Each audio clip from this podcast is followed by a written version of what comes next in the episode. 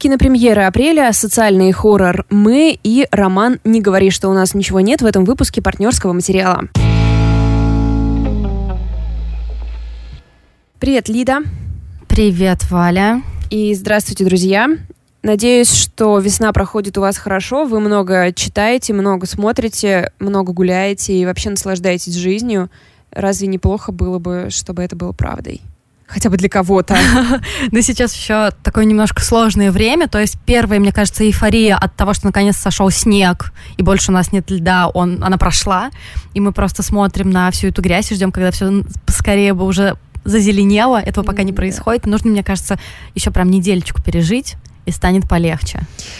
Еще как-то в это время совсем не читается должна признать. Мне прям не дается. Ты Все время как-то какие-то дела, надо помыть окно, надо разобрать шкаф, вроде как весна и все такое. Ну, ты знаешь, я просто добралась до смертельной белизны наконец-то, mm-hmm. и поэтому я читаю ее вообще в каждую свободную секундочку и думаю о том, что Роулинг все-таки максимально крута, и сюжет как обычно, очень классный. И я согласна с тобой, ты говорила в прошлый или в позапрошлый раз, когда мы обсуждали... Это а, детектив. Да, это детектив от Джоан Роулинг. Она пишет его под псевдонимом Роберт Гилбрейт. Это, по-моему, третья или четвертая книга, да? По-моему, пятая. Не, не, не четвертая, четвертая, да, да, четвертая да, да. про одноногого детектива, бывшего военного Кармарана Страйка. И ты говорила о том, что она с каждой книгой пишет все лучше и лучше, это правда, и сюжет просто суперский. Ну, я пока вообще еще не добралась ни до какой развязки, у меня есть несколько теорий, но я крепко сижу на крючке. Mm-hmm. И особенно мне, конечно, нравится вот этот ее психологизм, как она... Э, я обожаю читать, как она описывает людей то есть там есть какая-то маленькая деталь у нее всегда в да. описании, но которая очень а, о многом говорит. Это, знаешь, это прием, который в любом учебнике, типа, как писать mm-hmm. книжку, да, mm-hmm. вам напишут, что выберите детали, характеризуйте героя через эту деталь. Но обычно, когда ты читаешь какого-нибудь там, ну, начинающего автора или не гениального, ты прям видишь, что он это сделал по учебнику. А, а она это как-то так ненавязчиво да, вообще. Да-да-да, у нее это совершенно естественный способ, и, конечно, мне кажется, если вот интересует именно сама даже техника письма, а не столько как сюжет. Это очень такое хорошее подспорье, чтобы посмотреть, как что делается. Ну, в общем, очередное доказательство, что если вы хотите хорошо писать, вы должны много читать. Это уже э, навязшая, мне кажется, в зубах истина, но я все чем больше я живу, тем больше убеждаюсь, что действительно так и есть. Да, проблема только, знаете, какая может быть, что вы будете читать, читать и понимать, что Блин, мне не стоит писать. Ну да, или если вы начнете, такие сядете, начнете писать, у вас будет такой стопор, который, мне кажется, с этим да. сталкивался каждый, кто когда-то хотел что-то там художественное или подобное написать, и ты сравниваешь себя с другими и думаешь о том, что э, нет, у меня ничего не получится. Будем потреблять контент. Да, пожалуйста, напишите какую-нибудь книжку, а мы потом про нее расскажем, мы ее потребим, да. Так, а, давайте мы сориентируемся, прежде чем начнем во всех наших с вами делах, друзья, потому что этот подкаст — работа двусторонняя, знаете, отношения — это когда ты даешь, но и когда ты берешь. Отношения это не только праздник, но и тяжелый труд. Вот что я хочу сказать. Да, вот максимум штампов мы уложили в эту 30-секундку. Пожалуйста, оставьте свои оценки в приложении, где вы нас слушаете. Если это iTunes, будет вообще супер, потому что это позволит нам выбраться в топ. Вы можете оставить также там свои отзывы, чтобы другие люди зашли, посмотрели на них и поняли вообще, стоит ли им кликать на это странное Э, название? Название и фотографию, да. А, нет, там у нас нормальная фотография. Вот. И либо, если вы нас слушаете через ВКонтакте, там у нас как раз ненормальная фотография, вы тоже можете оставлять комментарии. Там обычно у нас разворачиваются некоторые дискуссии, и мы очень надеемся, что это станет хорошей традицией, местом, куда вы можете прийти, никто вас там не затроллит, и вы можете обсудить все, что вздумается, кино и книжки. Вот. А, в общем, не так уж много дел. Но все равно достаточно. Нужно взять себя в руки для этого. Давай э, начнем с фильма я а, предлагаю. Слушай, я, наверное, бы начала с кинопремьеры апреля, потому что в фильме у меня будут некоторые спойлеры. Я хочу рассказать о фильме «Мы». И давайте я сразу обозначу, что я не буду спойлерить для тех, кто не смотрел, но предполагается, что вы знаете, о чем там речь, смотрели трейлер, читали аннотацию. И если вы вообще ничего не знаете про фильм «Мы», хотите на него сходить с чистого листа, ну, то есть вообще ничего не хотите знать, то тогда давайте вы послушайте кинопремьеры апреля, пропускаете блок про мы, если не хотите каких-то даже самых маленьких деталей спойлеров, и потом слушайте вальную часть про книжки. Да, да, окей, принимается. Я все время хочу составить список э, из пяти фильмов, которые нужно смотреть э, ну, в каком-то определенном месяце, ага. в данном случае в апреле, но у меня всегда списочек как-то вот потрескивается. Да, поэтому я сейчас быстренько пройдусь по фильмам, которые лично мне интересны, на которые я точно пойду. Понятно, что я могла что-то упустить сознательно или бессознательно, потому что весна — это такое время, когда зимой, там, не знаю, в январе, в декабре обычно мало классных премьер, которые не называются там елки и какое-то число, а весной обычно есть чем поживиться. 4 апреля выходит фильм «Шазам». Ты знаешь что-нибудь про него? Нет. Вообще, вообще, э, Шазам называют новой надеждой DC, просто давай сразу с ними вопрос. Это имеет какое-то отношение к шазаму музыки? Нет. Оказалось, что нет. А я была уверена, что это про какого-нибудь супергероя, который... Так, это вот этот трек, а это вот этот трек. Я могла Да, знаешь, это не супергерой, это раздражающие люди в компании. Да-да-да, и это я такой человек.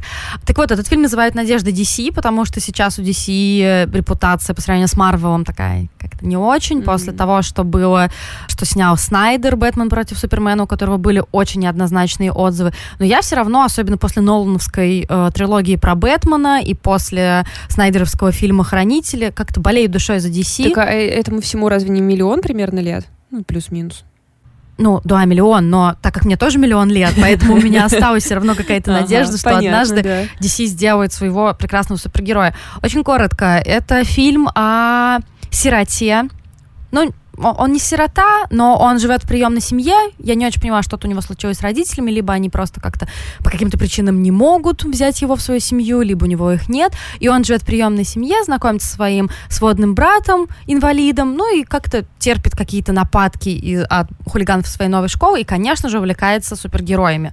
И хочет, ну, как и, наверное, любой ребенок, стать обладателем каких-то суперспособностей. И случайным образом он встречается с магом, mm-hmm. который дает ему эти суперспособности, за исключением того, что мальчик, которому сколько там, 12-13, превращается в взрослого мужика, такого здорового. В смысле, как из 13 э, в 30? Как из фильма «Большой», скажу я и выдам то, что мне миллион лет. Я хотела его сказать, но не вспомнила название. Вот, ну да, все так. И мне на самом деле нравится, когда взрослые актеры изображают, что они на самом деле дети во взрослом теле. Это такой, мне кажется, челлендж для любого актера, возможность показать свое мастерство. Ну, вспомним Маковой, который немножечко переборщил с актерством в сплите, когда показывал одну из своих субличностей. Но в любом случае Шазам, ну, по крайней мере, судя по трейлеру, это что-то очень трогательное, очень милое и смешное. Трогательное? Ну да, это, это на самом деле... Трогательное. Ну, я приехала из Америки. Cool, cool, cool. Вот, поэтому 4 апреля я планирую сходить и этот фильм посмотреть. Так его суперспособность быть взрослым? Его суперспособность... Типа, оплачивает он там, счета он там... вовремя всегда. Он там типа суперсильный, пуленепробиваемый, какие-то у него способности, связанные с электричеством и еще что-то такое. Ну, в общем, какие-то суперспособности. Понятно, в конце концов, в конце концов, я бы тоже хотела хоть какие-то суперспособности. Это мне не важно, какие конкретно, но уже было бы неплохо.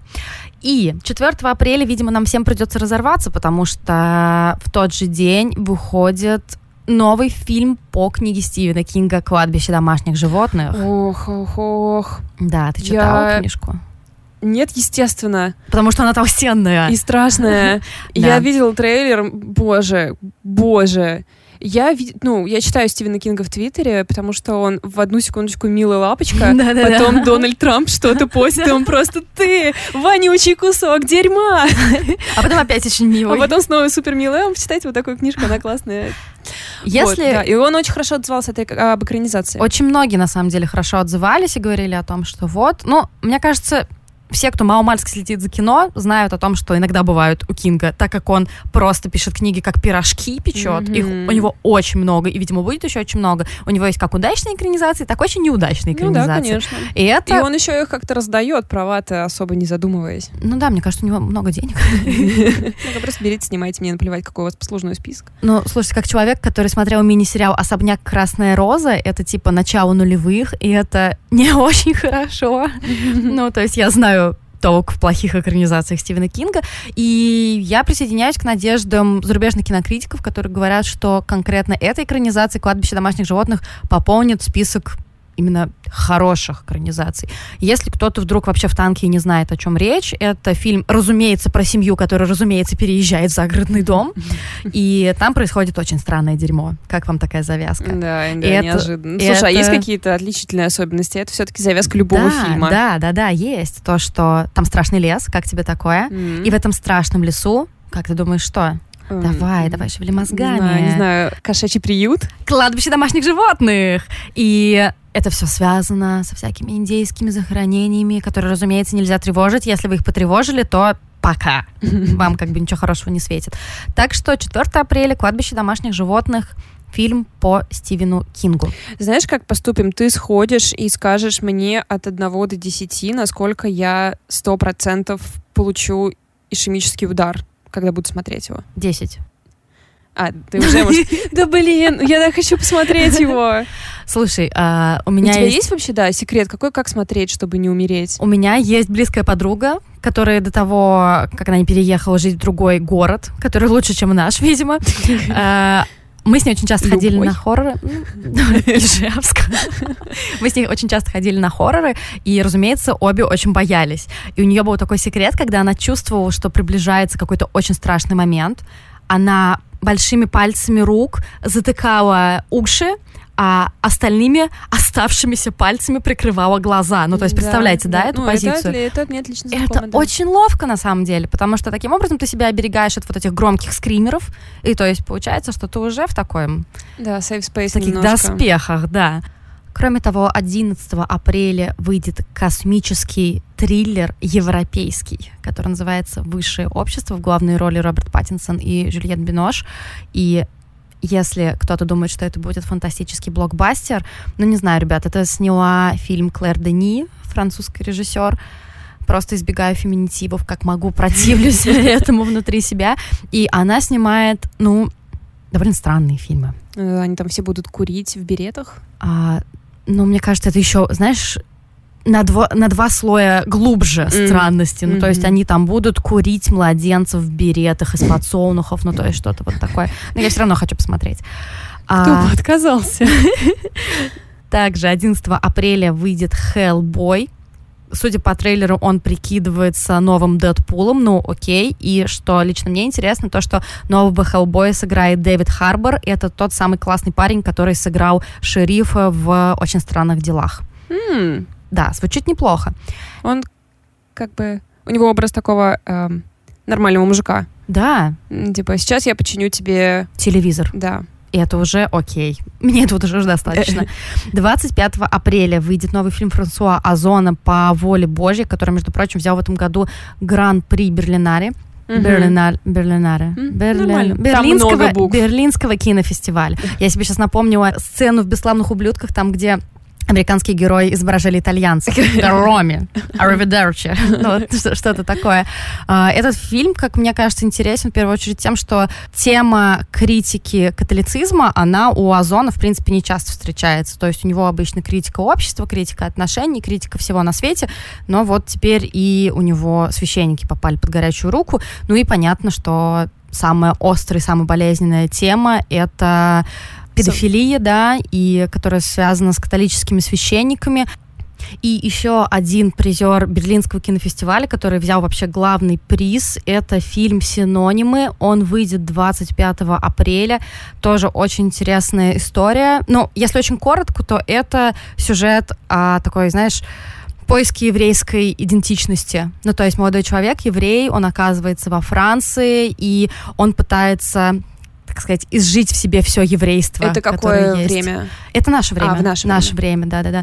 Мне кажется, что это будет очень интересно, очень красиво. Я смотрела трейлер, смотрела кадры оттуда, и там очень приятные цвета. И в конце концов, просто так золотого медведя вообще не дают всем подряд. Что я вам тут доказываю? И фильм, на который, скорее всего, вы и так пойдете, но Ребят, 29 апреля выходят «Мстители» последние. Окей. Okay. Просто-просто сообщаю вам на случай, если это вам интересно. Итак, фильмы. Я надеялась что этот момент никогда не настанет. Я надеялась, что он не такой страшный, я все-таки его посмотрю. Я так его ждала. Да, это фильм Джордана Пила, классного парня, который снял два года назад фильм «Прочь». Вы ведь посмотрели его, мы вам типа сто раз говорили да, мне, это мне, сделать. Мне кажется, я в каждом втором выпуске рассказываю о нем. Но окей, видимо, пришло время. Напоминаю, что фильм «Прочь» — это картина про э, чернокожего парня, который едет знакомиться с белыми родителями своей белой девушки за город, и там происходит моя коронная фраза «странное дерьмо». Ну, потому что как еще описать, чтобы очень сильно не заспойлерить? Слушайте, да, ну то есть вы можете... в белом обществе. Да, ну вы можете представить себе что-то странное, но то, что там происходит, это за пределами того, что можно придумать просто. Ну вообще да, она довольно Ну то есть как это пришло кому в голову, это просто потрясающе. И Американская академия такая, да, это так и есть, Оскар ему за лучший сценарий. И этот парень, Джордан Пил, э, снял свой новый фильм. Я еще раз повторю, я говорила в начале выпуска, но повторю еще раз, если вы хотите посмотреть этот фильм, но при этом вообще не хотите ничего про него знать и никак не забивать себе голову, если вы не видели трейлер, то давайте вы что-то там проматываете. А насколько это, насколько это важно смотреть его без бэкграунда? Мне вот вообще не было важно, Ну, то честно. есть можно что-то послушать про него, и это не испортит тебе впечатление? Мне нет, во-первых, потому что развязка там довольно условная, ну, то есть весь секрет э, всего этого, что там происходит. Но она действительно условна, ее можно по-разному трактовать. Ну и самая фишка этого фильма, как мне кажется, именно такое такая немножко задротская штука в поиске смыслов. Ну, то есть он да. очень многослойный. Там очень много можно всего придумать. И вот как раз я хотела обсудить не- несколько, некоторое количество теорий, Давай. которые у меня возникли. Коротко, о чем фильм. Семья, мама, папа, старшая дочь, сын помладше, чернокожие, едут в свой загородный дом для того, чтобы просто классно провести время. Прикиньте, бывает такое, люди просто едут отдохнуть. И в какой-то момент жена начинает очень сильно напрягаться. Она обращает внимание на какие-то странные знаки, на странных людей вокруг. И у нее случается такой, наверное, можно сказать, нервный срыв. Oh.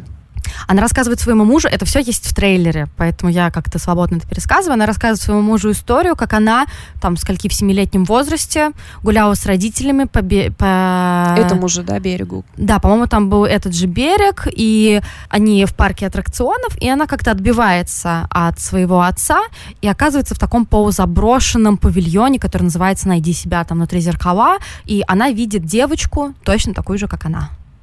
И после этого с ней что-то происходит, родители, мы не до, до конца не понимаем, что там с ней произошло. Водители после, родители после этого водят ее к психотерапевтам, пытаются как-то привести ее в чувство, она практически не разговаривает, и, видимо, у нее какая-то травма там осталась. Mm. И вот у нее вот эти все флешбеки крутятся в голове со страшной силой, у нее паника, и тут вечером она хочет уехать, и вечером уже темнеет, к их дому подходят четверо они видят, что это какая-то семья, пытаются их прогнать, но в итоге эти люди вламываются внутрь, чуть не калечат там ее мужа, и они понимают, что это они же. То есть и люди выглядят точно так они же, как выглядят они. точно так же, да, и там вот есть такая-то жуткая сцена, которая была в трейлере, там, где четверо вот этих ужасных, страшных людей в красных костюмах сидят напротив этой нашей семейки, и там дочка спрашивает, кто это, кто это, а сын говорит, это же мы. Mm-hmm. Это, правда, очень, очень страшно выглядит. И Дальше происходит, ну, всякая жесть. Все друг друга убивают и ну, все да, прочее. Типа пытаются понять, насколько я так понимаю, из обсуждений, ну, ну почему, да, что да, этим да. людям нужно. Да, они пытаются тоже это понять, но это пытается понять на самом деле только вот эта женщина, которая сыграла ну, Люпита, нет вопросов. Люпита Нионга, остальные пытаются выжить, mm. потому что женщины, вот главной героини ее злобный допельгангер, они еще как-то пытаются пообщаться, но остальные просто начинают мочить друг друга сразу ну, понятненько. же. Ну, то есть все, все это выглядит довольно жутко. Люпита хороша, да? Люпита хороша, они на самом деле там все очень хороши, и а, мне очень понравилась игра детей, но вот почему в американских фильмах да. дети всегда так классно Ничего играют? не говорю. Я каждый раз спрашиваю, когда мы посмотрим какой-нибудь фильм с ребенком, мне каждый раз этот вопрос, как это происходит? Как они им объясняют, как это делать? Ну, слушай, возможно, дело реально в хорошей методике объяснений, а дети, ну, мне кажется, они просто они же играют постоянно, да, и поэтому им легче вжиться в роль, легче да, представить да. новый какой-то мир. Ну, mm-hmm. то есть, реально, наверное, дело в методике объяснения. Наверное. Хорошо объясни и... Еще интересно, что вот, например, эти дети, да, снимались в фильме, которые они, по идее, не могут смотреть. Ну, да. Потому да, что их потом в кинотеатр-то не пустят. Да, там, по-моему, рейтинг, да, 18+. Ты говорила о том, что наш друг Сережа сказал, что это exploitation. Mm, да. А он хотела не... обрушиться на него с критикой. Он не пояснил, что он имел в виду? Ну, exploitation же разный бывает. Ну, он написал, что, типа, это, конечно же, exploitation. Ну, нет. Ну, да, нет.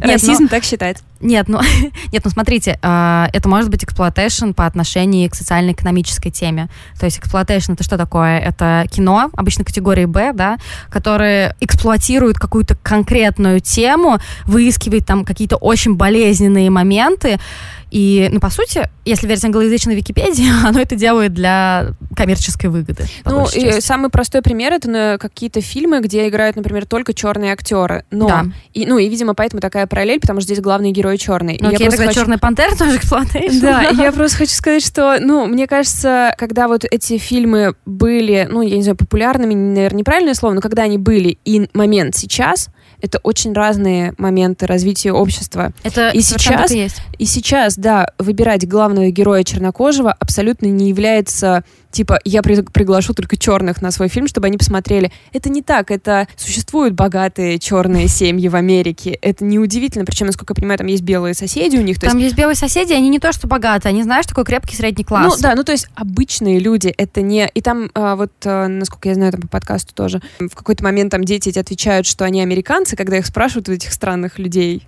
Да, это такие, очень классный момент, я хотела говорят, об этом поговорить. Да, что мы американцы, то есть это такое алло, все ну, то есть есть разные люди, и они тоже могут попадать в разные ситуации. Не только белые чуваки въезжают в, в странные дома. Но с черными тоже такое а, случается. Да, и на самом деле у меня есть другое мнение по этому поводу, потому что, конечно же, первый слой, первые вот эти вот сливочки, которые хочется снять, это то, что, ну, это фильм про расизм. Нет, прикиньте, нет, это фильм вообще не про расизм. Мой первый слой был, это именно социально-экономическая проблема. Абсолютно просто. И дело не в цвете кожи, именно потому, вот э, о чем ты говорила, что сейчас, ну, вне зависимости от цвета кожи, бывают разные слои общества. И тут та же самая история, когда они отвечают «мы американцы», ну, то есть вот представьте картину, наши главные герои сидят, напротив них сидят вот эти страшные, ужасные деплегангеры, и главный герой спрашивает, кто вы, кто вы вообще такие, и это женщина, которая, кстати, единственная может разговаривать, все остальные двойники, они разговаривают типа... О, да, да, довольно жутко, если честно. И она говорит, мы американцы. И, кстати, если у вас есть возможность посмотреть этот фильм в оригинале с субтитрами, то, пожалуйста, используйте ее обязательно. Я не выдержала, исходила в дубляже, ну просто потому что у нас субтитрами сеансы появляются позже, и я просто чувствовала, что там, ну, конечно же, и игра актеров, и голоса очень важны, и мне очень понравилась работа звукорежиссера, там очень крутые звуки, и на звуки вообще очень много э, заточено. То есть, во-первых, там э, вот эта главная песня, это трек «Лунис», который звучит в э, трейлере, и он из него вообще что только не делает. То есть mm. от такого классического хип-хоп хита до чуть ли не какой-то полуоперы, полусимфонии. И прикольно то, что она звучит очень зловеще. ну, то есть она, черт подери, зловещая, хотя это такая классическая совершенно история, которую, мне кажется, каждый из нас слышал. Так вот, и когда они отвечают «мы американцы», мне вот лично стало ясно, что это о том, что очень много, конечно же, мы закрываем глаза на то, что мы живем нормально, несмотря на то, что мы все любим поныть, и существует миллиард людей, которые живут плохо. Да, это очень такая банальная штука, которая лежит на поверхности, но я уверена, что первое, о чем он хотел сказать, именно об этом. О том, что люди могут жить в подвале, ну, где-то там, я не знаю, под землей, там, ну, в каких-то очень плохих условиях, и при этом они тоже остаются американцами. Их не нужно сбрасывать со счетов, и вот, потому что иначе они могут заставить на них смотреть разными способами. Mm, ну, понятно, ну, потому что, как понятно из трейлера, там будут не только двойники этой семьи, там будет много разных двойников. О, oh. Да. Да, да, понятно. Я, конечно, могла бы об этом очень долго говорить, но у нас не очень много времени, но меня разочаровала развязка, сначала, вот когда мы с тобой... Э, да, договаривались. Договаривались, да, я говорила, что вот, мне очень понравился мы, потому что мне не понравилась развязка, а потом я очень много думала, общалась с своими друзьями по поводу этого фильма и передумала. Классика. Я поняла, что развязка очень удобная, ее можно по-разному трактовать. Да, там есть, конечно, один сюжетный твист в конце, который такой его можно было бы избежать. Mm. Я не очень поняла, зачем это. Mm-hmm. Но в целом развязка, она просто удобна для разных трактовок. И еще, конечно, у меня есть теория, связанная с вот этим, знаешь, там, э, с, с религиозным направлением, то есть о том, что если мы не будем, грубо говоря, ценить то, что у нас есть, то случится большое возмездие, и нам всем крышка. Конечно же, это может быть трактовка, что это личная история, это история про семью, о том, что семья — это, в конце концов, сложно, и это очень большая работа. Но и таких, э, на самом деле, трактовок может быть, может быть очень много, но мне больше всего нравится именно первое, то есть социально-экономическое. То, что если тебе удалось стать условным средним классом, то ты будешь за это очень-очень сильно бороться.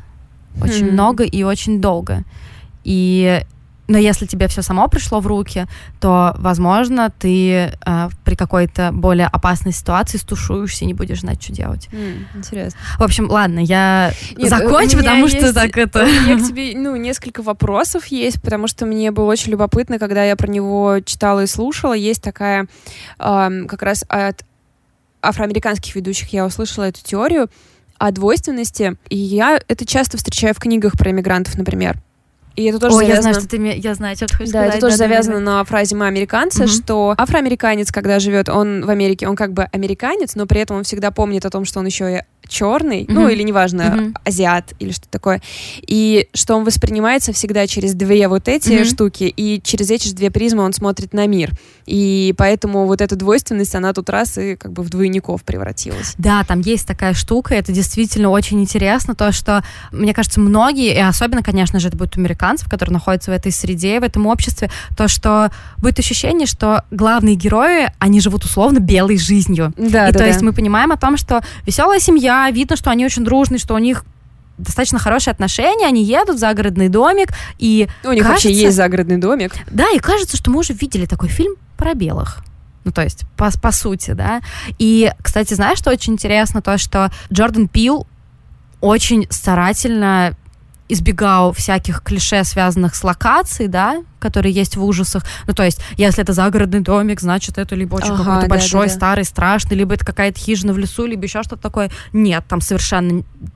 Он, видимо, обычный для американских реалий, но необычный для фильмов ужаса дом. И то, что самая страшная эта локация, там, по сути, это пляж. Mm. Хотя пляж это такой, знаешь, песочек, mm-hmm. и это выглядит, ну, довольно френдли. Да. Но на самом деле море, или что там, это берег океана, наверное, да, э, вот этот песок, это выглядит уже зловеще. Mm, То есть там совершенно интересно. другая коннотация, и это очень круто. И, кстати, во многом это благодаря оператору. Там оператор со сложно произносимой фамилией. Я сейчас давайте попробую. Так, давайте, давайте, я соберусь, да, угу. все приготовьтесь. Майкл Геулакис. Я такая умница. Майкл Геулакис, да. Знаешь, звучит даже достаточно просто в да, твоем исполнении. Да-да-да, но меня, видимо, напугало куча гласных подряд. И чем этот парень хорош, помимо того, что он действительно мастерски поработал в фильме «Мы», и он изображает то, он показывает, он использует приемы то, как в слэшерах, то, как в каких-то психологических триллерах. Ну, так он очень, мне кажется, поигрался с э, разными жанрами.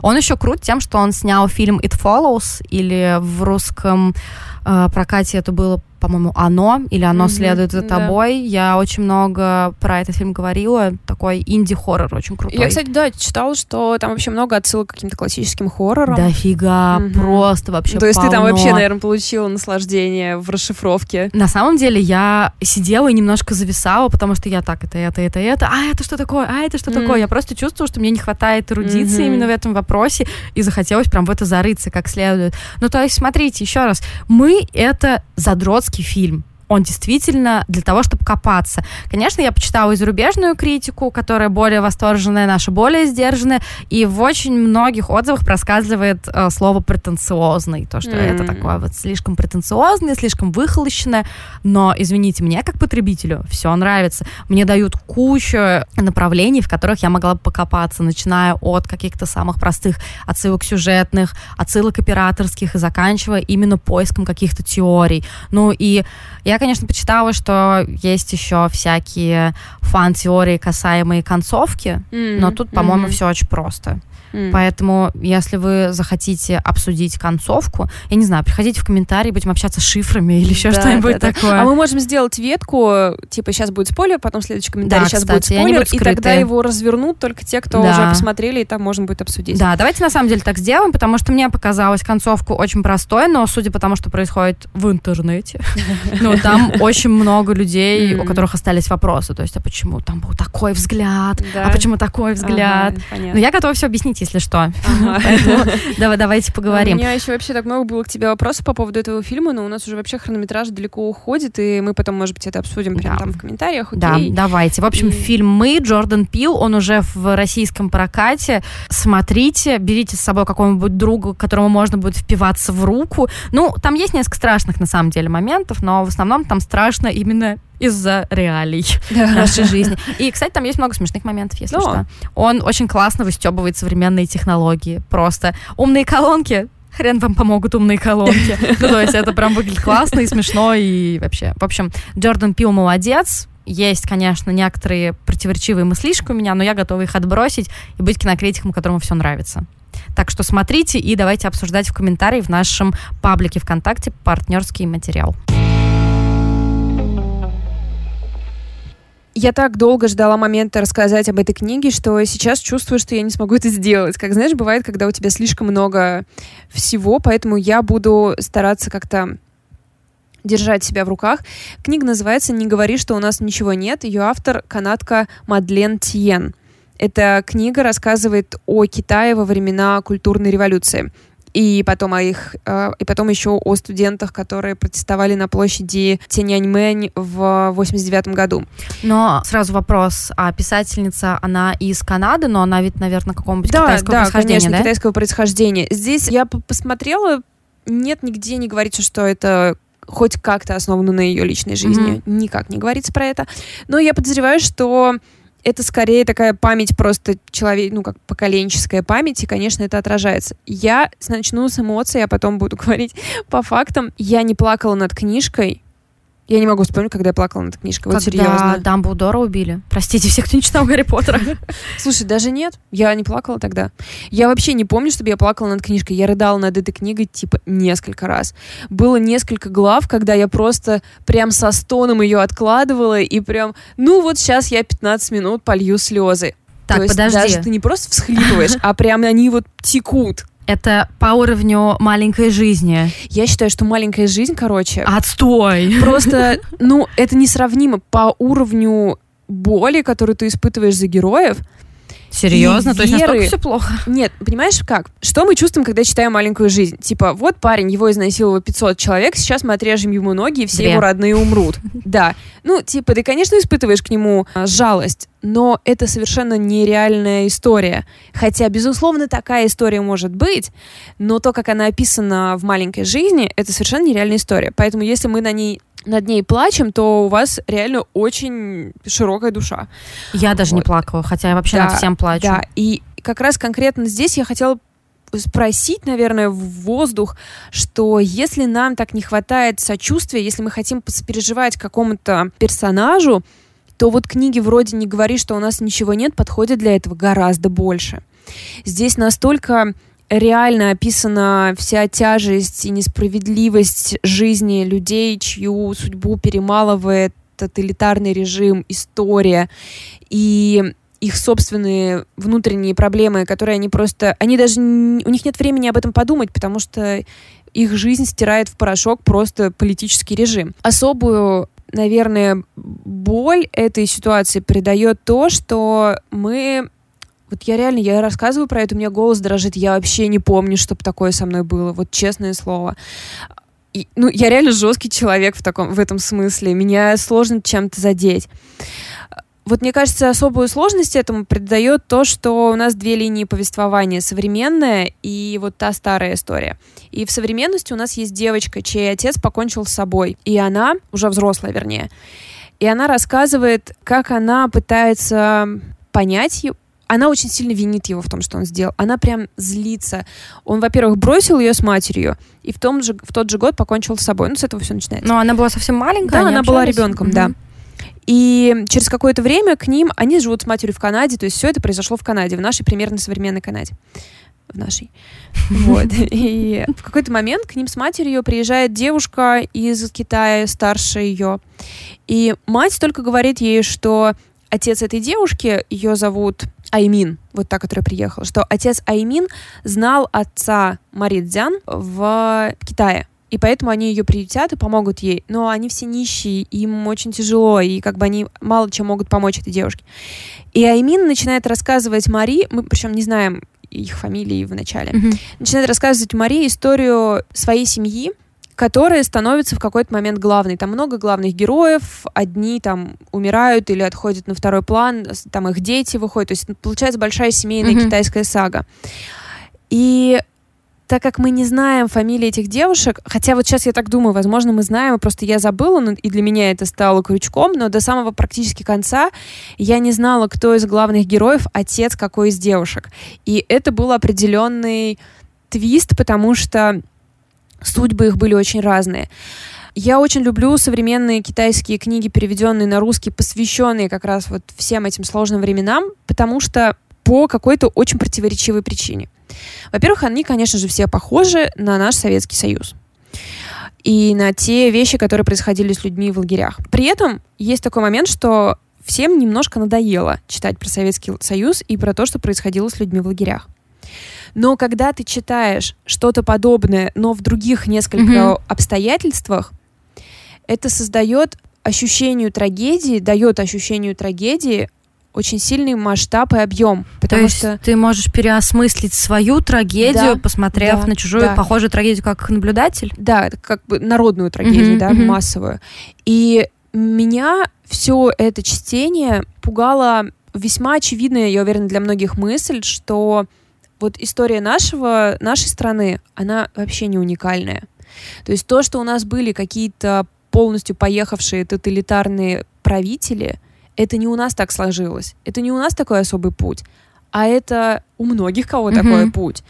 И нет ничего, что защитило бы нас от повторения этой истории, или какой-нибудь другой народ бы защитил от повторения этой истории.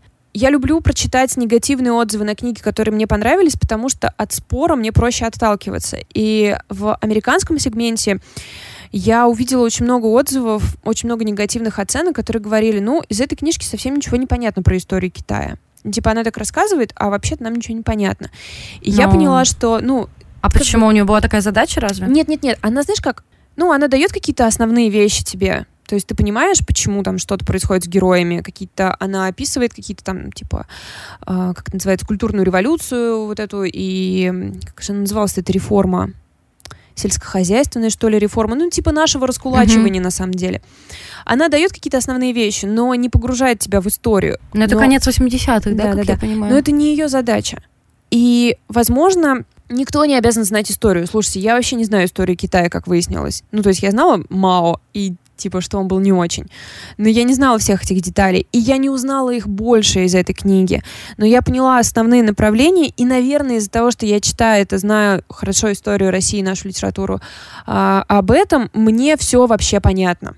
Мне понятны все конфликты, мне понятны все трагедии героев, когда определенные предательства прощаются другими людьми, потому что у тебя нет выбора. Ты либо бьешь своего там, ну, бьешь или метафорически бьешь, mm-hmm. предаешь своего родного человека, либо вы все так или иначе погибнете. Это какая-то одна сплошная, как это называется, философская задачка про вагонетку. Да, да, да, безусловно.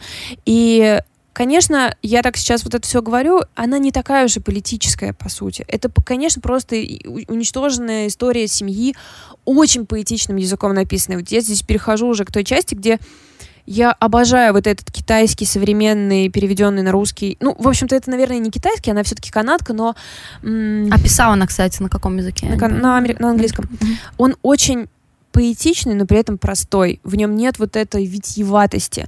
И я хотела несколько отрывков прочитать еще. Что еще очень интересно в этой книге, главная героиня, которая в нашем времени сейчас живет, она не знает практически свой язык, ну, китайский. Угу. И она вроде пытается учить и пытается как-то объяснить себе его. И честно, читать вот эти отрывки, где нам объясняют, как китайский язык работает, это было невероятно. Вот я сейчас немножко прочитаю. Китайский использует горизонталь в описании времени. Проснуться значит перейти границу сознания, то есть в сторону, а упасть в обморок значит вернуться назад. При этом само время вертикально, поэтому прошлый год — это год сверху, а будущий — это год снизу. Позавчера — это день впереди, а послезавтра — это день позади. Это значит, что будущее поколение — это поколение не впереди, а позади. Таким образом, чтобы заглянуть в будущее, надо повернуться к нему спиной. И понятно, что на слух вы это не поймете, там еще красивые иероглифы докладываются ко всему прочему, и это, вот это очень интересные части. И просто пример того, как, я уверена, отзовется у всех, кто хоть одну книжку прочитал про наши какие-то времена репрессий. Когда меня освободили, все мои соседи пришли и заявили, «Ну разве не позор это, учитель Айди Шен, что вас тут не было, чтобы помочь нам с закрытием квоты по стали?» И тогда я обрадовался, что мне не пришлось лично сдавать все мои шпатели и провода, а к тому же обручальное кольцо матери и немецкую пивную кружку, которую отец много лет назад привез из Дусельдорфа, и мой велосипед. Порой лучше не прощаться. Ну, то есть это совершенно могло бы быть написано и про, и про это. Я еще, кстати, вспомнила историю про Вьетнам, которую мы смотрели с тобой, анимационный фильм. Господи, я забыла, как он называется. По названию, по-моему, он, по-моему, по названию места. По названию места, но я забыла, как он называется. Да, да, тоже И книгу, книгу тоже ты недавно читала, по-моему, сочувствующий, да? Ну, то есть тоже, тоже похожая, похожая история. Да-да-да. Хоть завиток и выпотрошил свой чемодан и надел на себя всю свою одежду, с ним было никак не справиться. Вот сейчас у умывальника она зачарованно смотрела, как ее руки погружаются под воду, а она ничего не чувствует, словно это были чьи-то чужие руки. Она выдернула их из воды, глупо испугавшись, что пальцы разобьются. Все вокруг было не тем, чем казалось. Густо синий воздух был словно бумажный. Она делила длинную кровать с главой района, врачом, экономистом, офицером госбезопасности, школьной учительницей, юристом по налогам и переводчицей русской литературой. Ее саму прозвали женой в первую неделю. А, то есть это описание женского лагеря. Угу. То есть все это, конечно, отзывается в нас очень сильно, и я не могу просто не отметить вот эту сказочность этой истории, потому что, несмотря на то, что все эти герои проходят через ужасные совершенно события, их всех зовут Завиток, Большая кошка, бабушка нож, то есть вот эти вот имена переведены буквально, и поэтому они добавляют сказочности, плюс повествование сказочное. И самое милое, что в этой книге есть еще одна книга, Ого. Это роман, который они все переписывают от руки. Тоже то, что нам не нужно объяснять, и то, что, возможно, не так понято в Америке, но сам издат у нас как бы, и вот это все переписанные от руки романы, это совершенно для нас понятная вещь. Вот, там это тоже есть. Они, значит, все переписывают вот этот какой-то диковинный абсолютно роман про путешествие в пустыне и они передают его, и внутри в итоге образуется их личный шифр, например, когда их разбрасывает по стране, они начинают переписывать эти главы, но менять там какие-то детали, чтобы дать понять своим потерянным близким, где их искать. То есть а это такое близкие... коллективное творчество. Да-да-да, и они уже там дописывают, уже mm-hmm. понятно, автор этого романа совсем потерялся, они там добавляют какую-то свою историю. И все они там музыканты, они композиторы, то есть там текст полон музыки, и это очень написано естественным образом. То есть не то, что музыка там вплетается в их мысли, а ты прям читаешь, и ты слышишь это все. И я видела, что, кстати, кто-то собрал плейлист а, там, конечно, классическая музыка в основном, ну, в смысле, там сто процентов классическая музыка. И я как-то все это делала в дороге, поэтому у меня не было такой возможности это сделать. Но если у вас есть возможность читать и слушать то, какие произведения там сейчас упоминаются, я уверена, для вас эта книга расширится в разы. Я, я конечно же, советую ее всем, но я вас предупредила. Сердечки будут биться на каждой странице. Я тебя, кстати, хотела еще спросить по поводу названия. Такое название «Не говори, что у нас ничего нет». Это такая, как будто бы критика современного поколения, это так?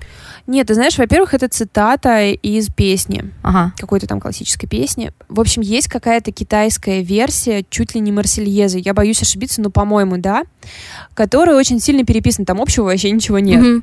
Вот. Но там есть вот эта фраза, что не говори, что у нас ничего нет. И эту фразу герои периодически там произносят друг другу.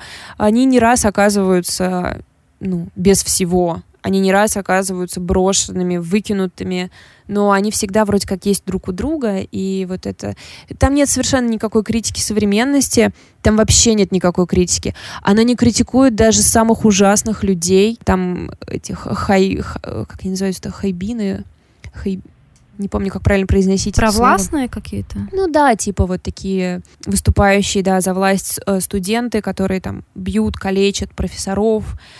Это Отряд Амбридж. Не знаю, как. Да, не знаю, как это просто перенести в слова, поэтому просто очень вам ее советую. Ну, мне кажется, очень название на самом деле красивое. Название очень красивое, да. Ну, просто у меня в первую очередь мне пришло в голову о том, что, ну, и после того, как ты чуть-чуть рассказал про аннотацию, то, что э, они живут в Канаде, они сами на грани бедности, и то, что вот, они могут друг другу это сказать, mm-hmm. что на самом деле у них все есть, и сравнить с историей их семьи, у которых, ну, дела были похуже. Ну, ты знаешь, да, на самом деле, когда мы встречаем эту девочку в самом начале, она недовольна своей жизнью, у нее, значит, вот это сделать с собой. Ну, а кто доволен своей жизнью? Ну, да, ну, то есть у нее как бы очень претензии большие, она чувствует очень сильное одиночество, и она и ее мать, они очень изолированно живут там.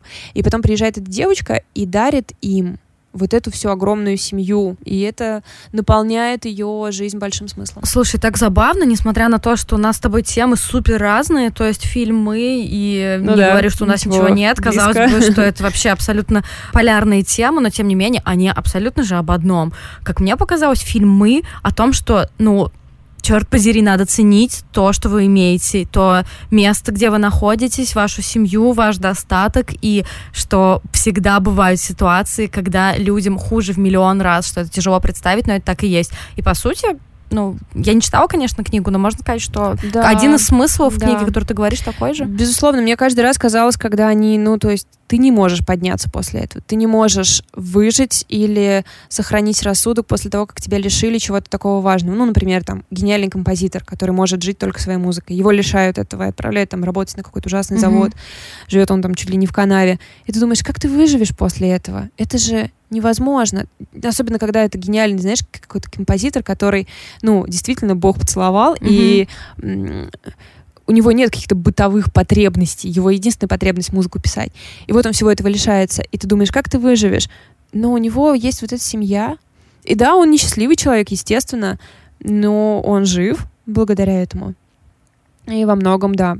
То есть это не проговаривается напрямую, там гораздо больше глубоких тем. Типа не потерять себя, э, сохранить достоинство, сохранить ценности, Э, сохранить память, все вот это. По возможности не дать снова тоталитарным режимам проявиться. Не знаю. Нет никаких подсказок, как это сделать, честно говоря. Вот. Но то, что да, семья — это твоя опора, оно, конечно, там бесконечно просматривается. Это даже, знаешь, это, что мне там понравилось, это, это не идея, а данность. То есть как будто бы она не дает тебе вообще никакого другого варианта. Mm-hmm. То есть у тебя сто процентов есть семья. А она не идеальная, конечно, но это место, куда ты можешь вернуться.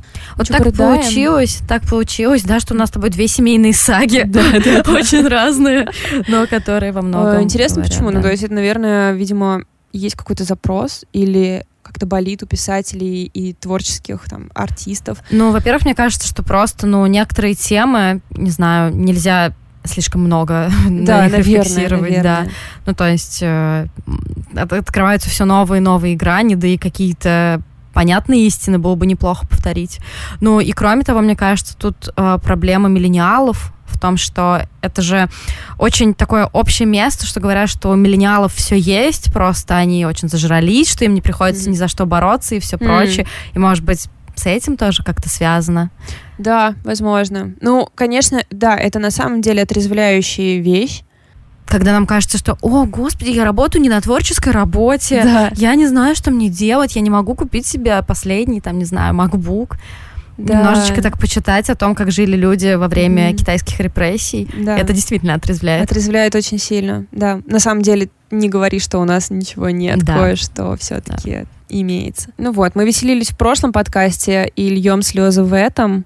Ну, такова жизнь. В одну минутку ты веселишься, в другую плачешь. Интересно, что же мы будем делать в следующем подкасте? Я все жду, когда мы объединимся и будем что-то ругать но у меня нету такого предмета, который бы мне, знаешь, хотелось бы прям всю душу вложить в то, чтобы обругать это. Я буду искать. Да, у, меня е- у меня есть такой запрос. Может, да, может быть, вы нам посоветуете что-то, что в последнее время... То есть это не просто должен быть что-то плохое, Ну, а что типа, о, русский фильм вышел, он плохой. Да, это очевидно. То есть это должна быть как... Ну, не такая простая задачка. То есть это должно быть что-то, что претендует на то, чтобы быть хорошим, но мы можем раскусить его и понять, что это плохое. Ну, про богемскую рапсодию ты уже оттопталась просто. Стерла ножки. В общем, да, будем ждать а, новых книг, новых фильмов и ваших комментариев. Да, друзья, давайте общаться. Мы выкладываем этот подкаст чуть позже, чем обычно. У вас точно должно накопиться энергии, чтобы выдать нам всю информацию. Обнимаем, пока. Пока.